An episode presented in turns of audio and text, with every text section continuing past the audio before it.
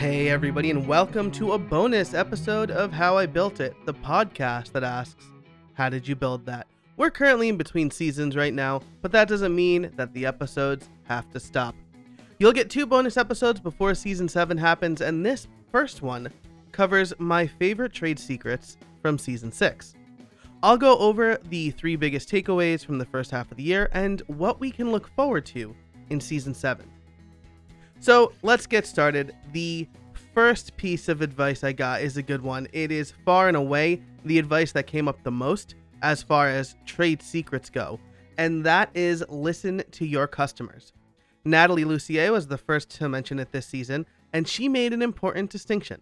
Listen to how they are using the product, and don't just take what they're saying at face value. As you know, that people will reach out and say, hey, you know what your product should do? This exact thing that I needed to do. That's not what she's saying here. She's saying that you should observe how people are using your product and services. Similar ideas were echoed by Mike McDerment of FreshBooks, who put a big, uh, a a big importance on customer service. Yuri Popov and Steph Scapa said the same things. They all talked about how being open to customer feedback made their products better. So, trade secret number one for 2019 listen to your customers, it will improve your product. As for trade secret number two, I think something that goes hand in hand with listen to your customers is that second biggest trade secret. Uh, get the product out there as fast as possible. Jan Thielemann, Andre Gagnon, and uh, James Kemp all said this in one way or another. I think Andre probably put it most succinctly when he said done is better than perfect. The general thought is to get a minimum viable product or MVP out there as fast as possible, and then start listening to the people who use it. Ultimately, you can't predict how people are going to use what you'll offer, and it could be very different from how you envisioned it. Uh, so again, uh, the way you have uh, product use in mind could be very different from the way that people actually use your product. Uh, a perfect example for me is my online courses. I created them with the focus of a single individual who wanted to learn how to do X, something. I want to learn HTML and CSS. I want to learn how to use Beaver Builder. I want to learn how to make a podcast.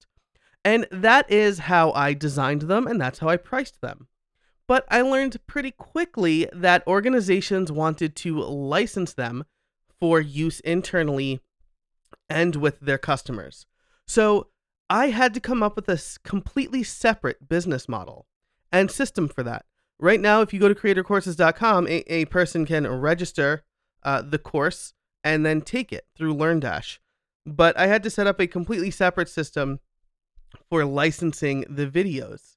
Uh, and it worked out because licensing my courses was a big income driver for me in 2018. So now I keep that in mind when I create courses. But I never would have known that if I had kind of tried to think of every angle and create these huge courses uh, instead of just getting it out as soon as possible. Uh, and again, I wouldn't have come to that conclusion if I hadn't listened to my customers. So, trade secret number two for 2019 is release your minimum viable product as fast as possible. Now, the last trade secret that came from season six is a bit of an amalgamation of several tips that I got from guests, and it's to connect with people. So, uh, Laura Elizabeth mentioned this in some instances where uh, she connected with her users before releasing her course. Uh, Brennan Dunn tells us to get involved in the community by going to an in person event. Lindsay Miller echoes the importance of going to an in person event by talking about how great the WordPress community is. Uh, and then uh, Brad Touesnard offers similar advice in a different way. He believes that mailing lists are undervalued when it comes to connecting with your customers. Again, Laura Elizabeth mentioned this very same thing. She built a mailing list two years before she launched her course, and she said that people were chomping at the bit to get her course before she released it. So, uh, and and really, all of the advice that we've talked about here in this episode across all of season six touches on that general idea in some way or another. Listening to your customers, getting their feedback for your offerings, and having conversations with them are all ways of connecting with people. So, the third and perhaps the most important trade secret of this year, and I believe any other, is connect with people. So, to recap, the three biggest takeaways from season six of How I Built It are listen to your customers, release an MVP as fast as possible, and connect with people.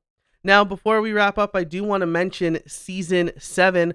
I am really excited. I'm working on those episodes as we speak. Uh, I'm locking in the first sponsors for the for the season and for the first few episodes, but I have recorded a bunch of fantastic interviews. Uh, so I'm also going to switch up the format a little bit, which is uh, pretty exciting. Um, in, instead of uh, well, I'll I will leave uh, the actual changes for the release. I'll I'll leave you hanging there.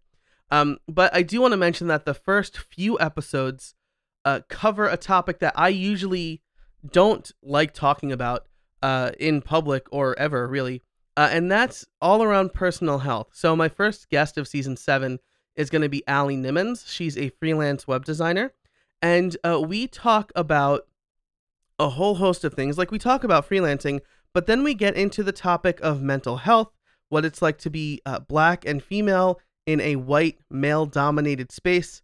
Uh, and again, it's not something that I'm necessarily super comfortable talking about, but I think we cover some important topics. Uh, so it's an important um, perspective that I think we haven't had on the show before. Uh, and then I'm also going to talk to Michelle Schulp of Marktime Media. Uh, she has released uh, a new initiative about uh, that that focuses on freelancing and fitness. So in that episode, we talk about physical health, uh, which I think is really interesting.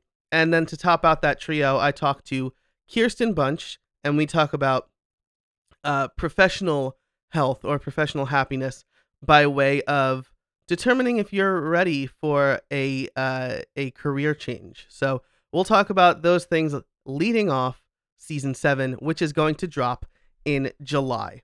So thanks so much for listening to this episode and this season of How I Built It. I really appreciate you tuning in. I also want to thank all of the guests for season six and the sponsors. Without all of you, this show would not be possible. For all of the show notes for this episode, head over to howibuilt.it slash S6. That is howibuilt.it slash S as in season, and then the number 6. If you liked this episode or any of the guests mentioned, please share this with people on social media, however you'd like. Uh, and as I mentioned, I do have a few sponsor spots uh, still left for season 7, so if that is something you're interested in, or you know a company that you would love to see sponsor the show, let them know. They can find all the information over at howibuilt.it. And until next time, get out there and build something.